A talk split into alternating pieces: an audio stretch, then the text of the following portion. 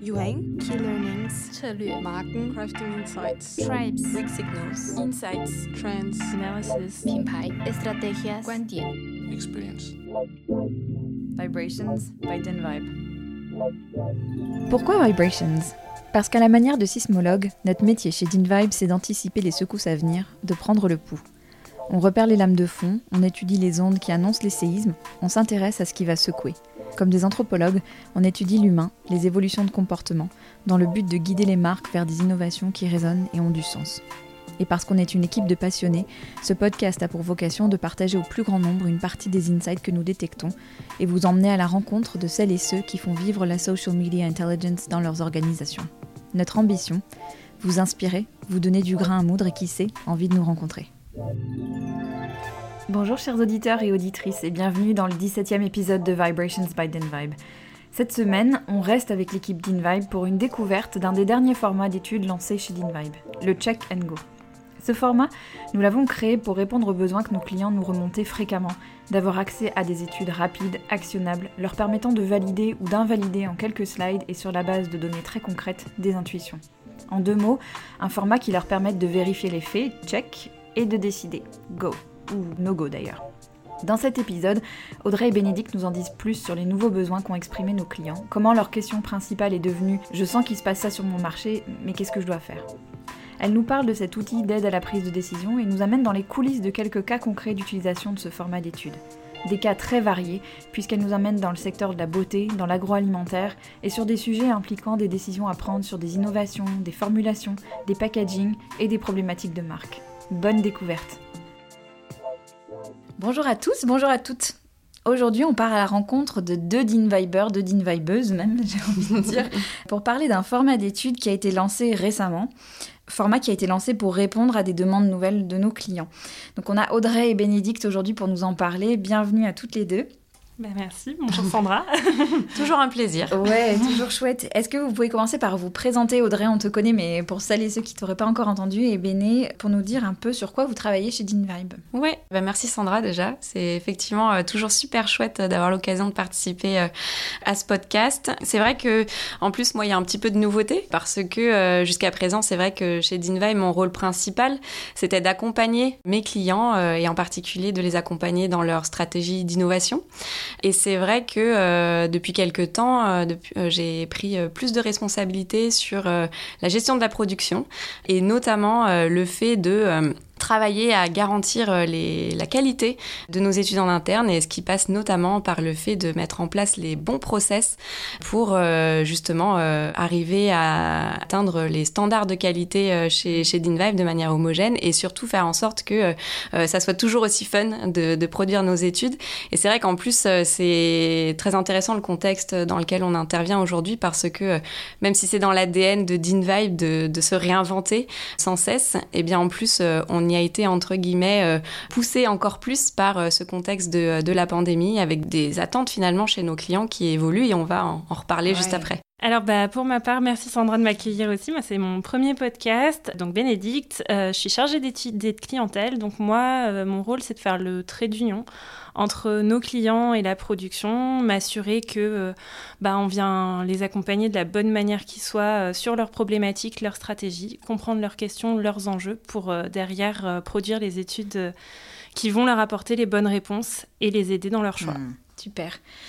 T'en as parlé, Audrey, mais j'aimerais bien que vous nous expliquiez un peu toutes les deux les changements que vous avez constatés ces derniers mois dans les questions posées par les clients, dans leurs attentes en termes d'accompagnement. Ça va poser le contexte. En effet, euh, c'est une très bonne question de départ. Euh, Je crois que on a très vite euh, senti ou vu arriver des, nouvelles choses euh, chez nos clients. Finalement, ce sont des choses qui n'ont fait que se confirmer avec cette crise maintenant euh, dont on espère sortir rapidement, mais qui finalement euh, dure depuis euh, depuis un, bout de temps. Le point de départ, finalement, c'est et, ce qui a véritablement changé, je pense, aujourd'hui euh, chez nos clients et les départements avec lesquels on travaille, c'est un petit peu. euh, il y a plusieurs choses. Il y a déjà cette notion de euh, d'incertitude qui est, est, qui est arrivé parce que, effectivement, on le vivait déjà chacun d'entre nous au quotidien. il y avait cette, cette perception que les choses étaient en train de changer et qu'elles allaient probablement changer pour le coup sur, sur le long terme, que cette crise allait tous nous impacter. Mais de quelle manière et à quel point les changements qui étaient en train de naître allaient perdurer, tout ça restait assez incertain. Et c'est c'est cette perte un petit peu de boussole, cette perte de repère que finalement on a senti assez tôt euh, chez nos clients dans leur, dans, dans leur brief euh, ou à travers des, des conversations euh, plus, plus informelles. Donc ça c'est le premier point. Et après les, les autres points qui découlent finalement c'est c'est assez naturel, c'est-à-dire que ce que ça a engendré aussi c'est une exposition beaucoup plus forte, notamment des, des départements études et en tout cas une, une pression que nous on a senti, une pression de résultat, une pression de, de bien faire et de ne pas se tromper. Et, et c'est vrai que du coup la conséquence ça a été euh, ça a été, nous on l'a très bien senti, les, exigences, même si elles ont toujours été élevées, sont encore montées d'un cran vis-à-vis euh, de nous, du travail euh, qu'on fournissait, des réponses qu'on pouvait apporter. Et je crois que le, maître mot qui, qui, revient le plus maintenant depuis, c'est l'actionnabilité. Mmh. C'est-à-dire que on n'est plus du tout, et on l'était déjà pas trop à l'époque chez nous, on n'est plus sur simplement la, la description de ce qui se passe, mais vraiment au-delà de ça, au-delà d'un diagnostic qu'est-ce que je dois faire? Et ça, c'était vraiment ce qu'on ce qu'on percevait, ce qu'on perçoit encore chez nos clients euh, dans leurs briefs, c'est je sens qu'il se passe ça, mais maintenant comment je fais Et on, sort vraiment d'une culture parfois euh, où euh, beaucoup de choses se passaient finalement euh, avec de l'intuition. On va en reparler du coup tout à l'heure, mais c'est comment je fais pour prendre des décisions qui sont vraiment basées sur des faits et non plus seulement sur de l'intuition. Ouais, et justement, donc il y a beaucoup cette notion d'intuition qui revient, dont on a parlé dans un autre épisode avec Michel et Hamza. Comment est-ce qu'on peut passer d'une intuition à une décision qui est basée sur des faits consumer-centric, ce mot qu'on adore, euh, mais cette notion d'être vraiment 100% centré sur le consommateur et de sortir de l'intuition pure, enfin de, la, baquer par des, faits. Comment on fait ça? Bah, effectivement, c'est un cas qu'on voit souvent. Euh, nos clients sont amenés à se positionner sur euh, des questions au quotidien qui vont avoir un fort impact sur leur business, sur l'avenir de, ce sur quoi ils travaillent. Mmh. Et donc, effectivement, s'ils ont souvent des intuitions et qu'ils se disent c'est la direction dans laquelle je veux aller, ça suffit plus, ou en tout cas, euh, ils ne peuvent pas uniquement s'appuyer sur ça pour pouvoir euh, faire passer l'idée en interne et s'assurer qu'ils vont dans le, bon, sens. Et pour ça, bah, souvent, ils viennent nous voir pour avoir à la fois des éléments euh, qualitatifs et quantitatifs pour pouvoir aller dans une direction ou, un, ou, une autre, pouvoir vraiment faire la part des choses entre ce que je sens, la boule de cristal, et vraiment qu'est-ce qui se passe dans la réalité du marché. Finalement, pour nous, c'est vrai que c'est un accompagnement qui devient beaucoup plus stratégique que ce qu'il pouvait être euh, à l'époque. C'est, euh, on défendait déjà la notion de partenaire, mais euh, elle est encore plus vraie maintenant. C'est-à-dire que on attend de nous qu'on donne les réponses. Et les réponses, et on va du coup transitionner sur vraiment le format dont on va parler aujourd'hui, le check and go, mais des réponses très claires. C'est oui, c'est ou c'est non, quoi. C'est, c'est pas. Ouais, c'est vraiment trancher les arguments qui vont être en faveur, contre, pour pouvoir se dire, bah oui, somme toute, je mets tous les éléments dans la balance et je sais ce que je dois faire parce que bah, je vais avoir ces éléments qui vont me dire dans quelle direction je dois aller. Et c'est des choses aussi qui permettent de prendre la décision rapidement parce que du coup, on a ces arguments et on sait euh, trancher. On sait trancher. Et alors, c'est quoi Check and Go? Bah, Simplement, euh, si je devais le résumer rapidement, c'est vraiment un outil d'aide à la prise de décision. Mmh. Là, on est moins dans euh, comment je fais, qu'est-ce que je dois faire, mais vraiment, est-ce que je dois le faire et vraiment venir euh, avec les arguments choisis qui vont dire oui, non et pourquoi, mhm. pour euh, vraiment euh, prendre cette décision de manière éclairée. Et ce, rapidement, parce qu'on est sur un format qui est rapide, on le fait en une semaine, concis aussi, pour pas avoir un rapport de 300 pages à lire avant de pouvoir se décider. Et un format aussi assez accessible, puisqu'il est à partir de 8000 euros. Ouais. Et dedans, qu'est-ce qu'on trouve en termes de hum, de données, euh, quanti, quali, enfin qu'est-ce qu'on qu'est-ce qu'on peut trouver? Alors on a une large variété de, d'arguments qu'on peut aller piocher. Alors bien sûr, on va s'intéresser que à ceux qui vont être les plus pertinents pour mm. le sujet, mais pour ça, on va piocher dans toutes les choses, euh, toutes les données auxquelles on a accès. Ça peut être la visibilité du sujet, la perception qu'en ont les gens, les sujets aussi euh, qui vont associer à la thématique en question. On va aussi euh, regarder euh, quelles sont les attentes des consommateurs, leurs besoins exprimés, leurs frustrations, euh, l'offre existante si on est déjà sur une catégorie développée, voir comment elle est perçue, s'il manque des choses. mais on va aussi s'inspirer de toutes les études qu'on peut faire par ailleurs pour voir s'il y a des grandes tendances de fond qui peuvent venir impacter et changer la donne pour nos clients. Ouais, et c'est vrai que je crois que ce qui est important de, de souligner, c'est qu'on a on a l'avantage, grâce à la social media intelligence, finalement, de pouvoir s'appuyer à la fois sur des données qualitatives et à la fois sur des données quantitatives.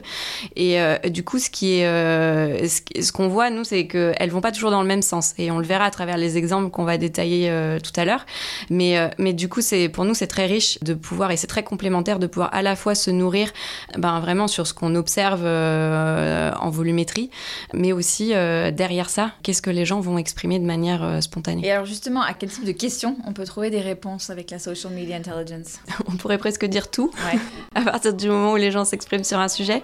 Mais non, concrètement, aujourd'hui, euh, on a la chance, avec euh, l'essor euh, de, des, des, réseaux sociaux, on a la chance que les les, consommateurs, finalement, les individus vont prendre la parole sur n'importe quel type de sujet et vont prendre la parole en masse. J'ai juste un exemple. Je regardais tout à l'heure les chiffres parce que je trouve c'est vraiment symptomatique. Enfin, ça explique vraiment très bien euh, cet aspect-là. Quand on regarde le hashtag Covid-19, mhm. je sais 43 millions de posts et il y a encore trois mois, il y en avait moitié moins. Et oui. Et, donc 20 euh, millions de posts euh, en, l'espace de trois mois, c'est assez fort. Et, du coup, c'est vrai que les, les consommateurs vont vraiment parler sur euh, tout ce qui les intéresse. C'est-à-dire, euh, ils vont pouvoir euh, raconter quelles sont leurs motivations, quelles sont les valeurs finalement qui vont influencer leur comportement en tant qu'acheteur. Ils vont aussi parler des marques qui répondent à leurs besoins ou au contraire qui n'y répondent pas toujours de manière complète. Ils vont aussi parler surtout de, de la manière dont ils évoluent et c'est hyper intéressant dans le contexte dans lequel on est actuellement. C'est vrai qu'on on voit euh, les, les comportements, les mentalités euh, évoluer et finalement, ils nous laissent des indices sur les consommateurs qu'ils seront demain. Mm. C'est ce, sont tout, ces, tout ce type d'informations euh, qui nous, nous intéressent et qui nous aident à répondre aux questions de nos clients. Oui, du coup, on peut venir les appuyer, enfin les accompagner sur des problématiques hyper diverses, de l'innovation, de la communication, enfin voilà, du marketing, enfin plein de choses quoi. Et c'est vrai que sur ce format, finalement, le, le, le seul, euh, la seule consigne, c'est d'avoir une question euh, du type euh, est-ce que je dois est-ce que je devrais faire ça? Euh, Est-ce que je devrais adapter mes claims? Euh, Si on pense à des questions plus de communication, est-ce que je devrais innover sur telle ou telle catégorie quand on pense à des questions d'innovation? Ou encore, est-ce que cet élément se fait est vraiment une menace pour ma marque si on pense à des considérations plus marketing? Donc on peut aborder effectivement tout type de sujet et auquel nous on va apporter vraiment cette réponse oui, non, pourquoi? Du coup, c'est vrai que quand euh, nos clients euh, viennent nous voir avec euh, ce, type de questions, pour nous finalement, c'est entre guillemets assez simple, c'est-à-dire que on va utiliser notre plateforme de monitoring d'InVibeSphere notamment pour aller collecter les conversations par rapport au sujet qui est traité dans la question. et ensuite, à l'inverse, par exemple, d'études exploratoires où on va analyser tout le sujet en profondeur, point par point, là où on va regarder les motivations euh, des, personnes qui s'expriment sur un sujet, euh, la visibilité du sujet, l'expertise sur un sujet, euh, les marques qui sont les plus visibles, etc. Tout ce qu'on peut traiter dans, ce, dans ce type de format plus exploratoire. Là, en fait, sur ce format check and go, on va vraiment aller mettre le doigt et mettre l'accent sur les arguments précis qui vont venir apporter un élément de réponse finalement à la question qui a été posée. Donc on euh, on va pas être dans l'exhaustivité, mais par contre on va être vraiment, on va vraiment avoir à cœur de finalement euh, pointer du doigt les éléments de réponse que euh, notre client doit avoir en tête pour finalement prendre la décision de manière éclairée. Alors, jusqu'à présent, on a parlé, c'est un peu théorique tout ce qu'on raconte là, et j'aimerais bien qu'on parle d'exemples très concrets, et que vous nous racontiez comment vous avez pu accompagner quelques clients sur des cas concrets dernièrement. Est-ce que chacune d'entre vous pourrait partager peut-être un ou deux exemples dans différentes industries de, bah, de questions concrètes euh, à partir desquelles on a travaillé pour, euh, peut-être commencer avec un, premier exemple euh, beauté et euh, je dirais même plus parfum. On a un client qui est, venu nous voir il y a quelques temps avec euh, finalement une constatation de son côté sur le fait que l'alcool, qui est un ingrédient phare hein, dans la composition d'un parfum, notamment en spray, notre client avait donc remarqué que l'alcool est un ingrédient qui est de plus en plus décrié et finalement il avait cette question simple, entre guillemets, de se dire, ben, est-ce que, euh, partant de ce, de ce fait-là, est-ce que moi, acteur euh, majeur sur euh, la parfumerie, je dois finalement développer une offre de parfum sans alcool? Donc pareil, ben voilà, une question euh, très euh, est-ce que je dois? Et donc pour ce faire, on a euh, du coup, comme je disais tout à l'heure, utilisé notre plateforme de monitoring pour finalement aller collecter les conversations autour de ce sujet, avec finalement deux angles différents. Déjà, qu'est-ce qu'il se dit d'un point de vue consommateur sur la présence de l'alcool dans les parfums? Et finalement aussi, en plus, qu'est-ce qu'il se dit de, de l'offre existante déjà sur les parfums sans alcool?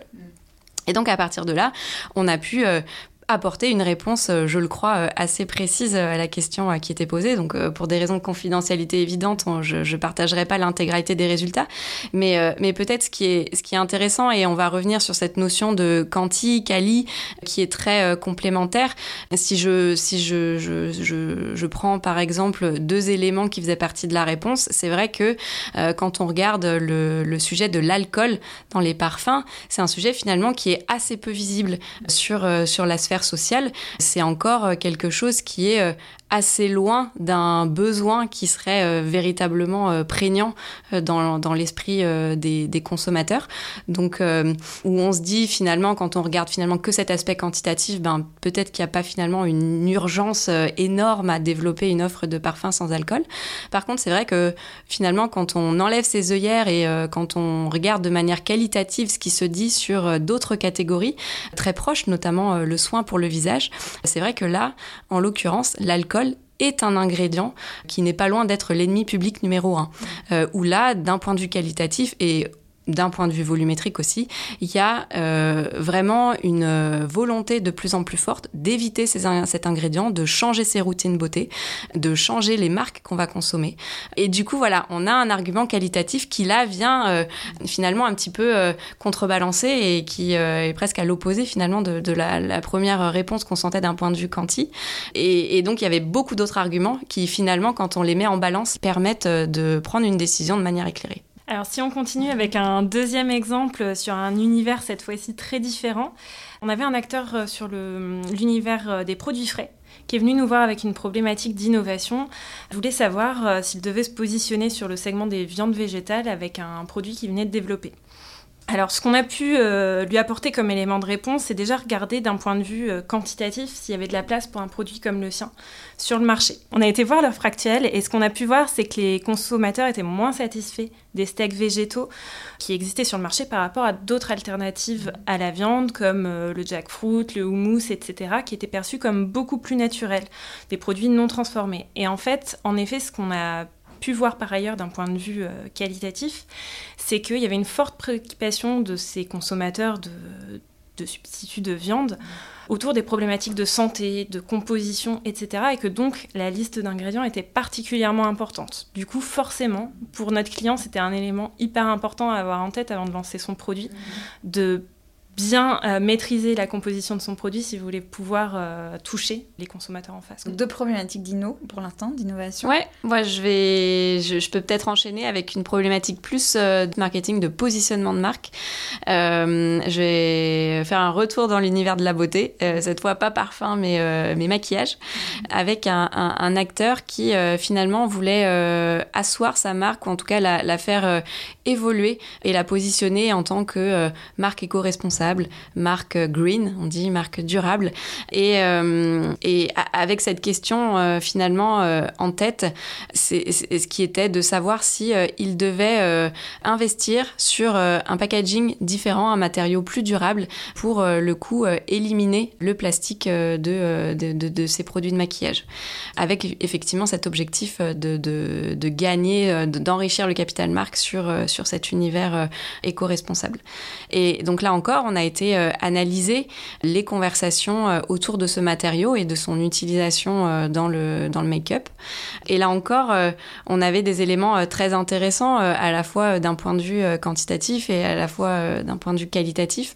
Quand on regardait déjà euh, les associations spontanées qui étaient faites à ce matériau, on voyait d'un point de vue quanti que le côté euh, éco-friendly était l'attribut finalement qui était le plus fréquemment euh, associé à ce matériau d'un point de vue spontané, avec une évaluation très positive et même une évaluation aussi spontanée et positive sur d'autres attributs qui est notamment en termes de beauté, de, des résultats obtenus avec ce matériau dans le make-up ou de robustesse, qui était une des craintes de notre client euh, sur, euh, sur le fait de, changer euh, vers ce type de ces, produits, vers ce type de matériaux. Donc d'un point de vue quanti, on avait des, des signaux du coup encore une fois très très au vert, qui étaient vraiment très nets. Et par contre, quand on a regardé après d'un point de vue euh, qualitatif, ce qui se disait euh, non seulement autour euh, de ce matériau, mais aussi des, finalement des marques de make-up qui utilisaient déjà ce matériau ou d'autres matériaux durables. Et, c'est aussi quelque chose qu'on voit de manière plus large hein, dans, l'industrie de la beauté.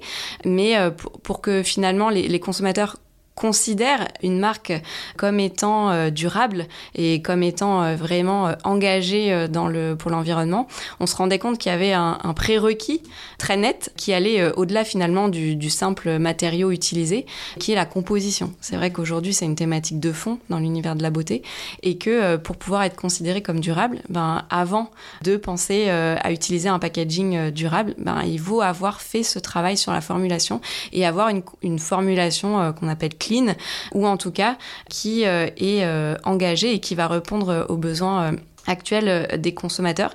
Et c'était vraiment un élément incontournable. Et donc on voit finalement que la réponse qu'on pouvait qui se dessinait d'un point de vue quantitatif est finalement beaucoup plus complexe quand on va regarder vraiment les, motivations et ce qui intéresse les besoins finalement des consommateurs. Je vais peut-être sortir de ce qu'on avait prévu à la base pour être plus dans une problématique marque un de nos clients euh, sur l'univers de la maison qui nous a interrogé il n'y a pas si longtemps sur euh, son portefeuille de marques en fait. Un client qui donc possède différentes marques qui sont présentes sur plusieurs catégories.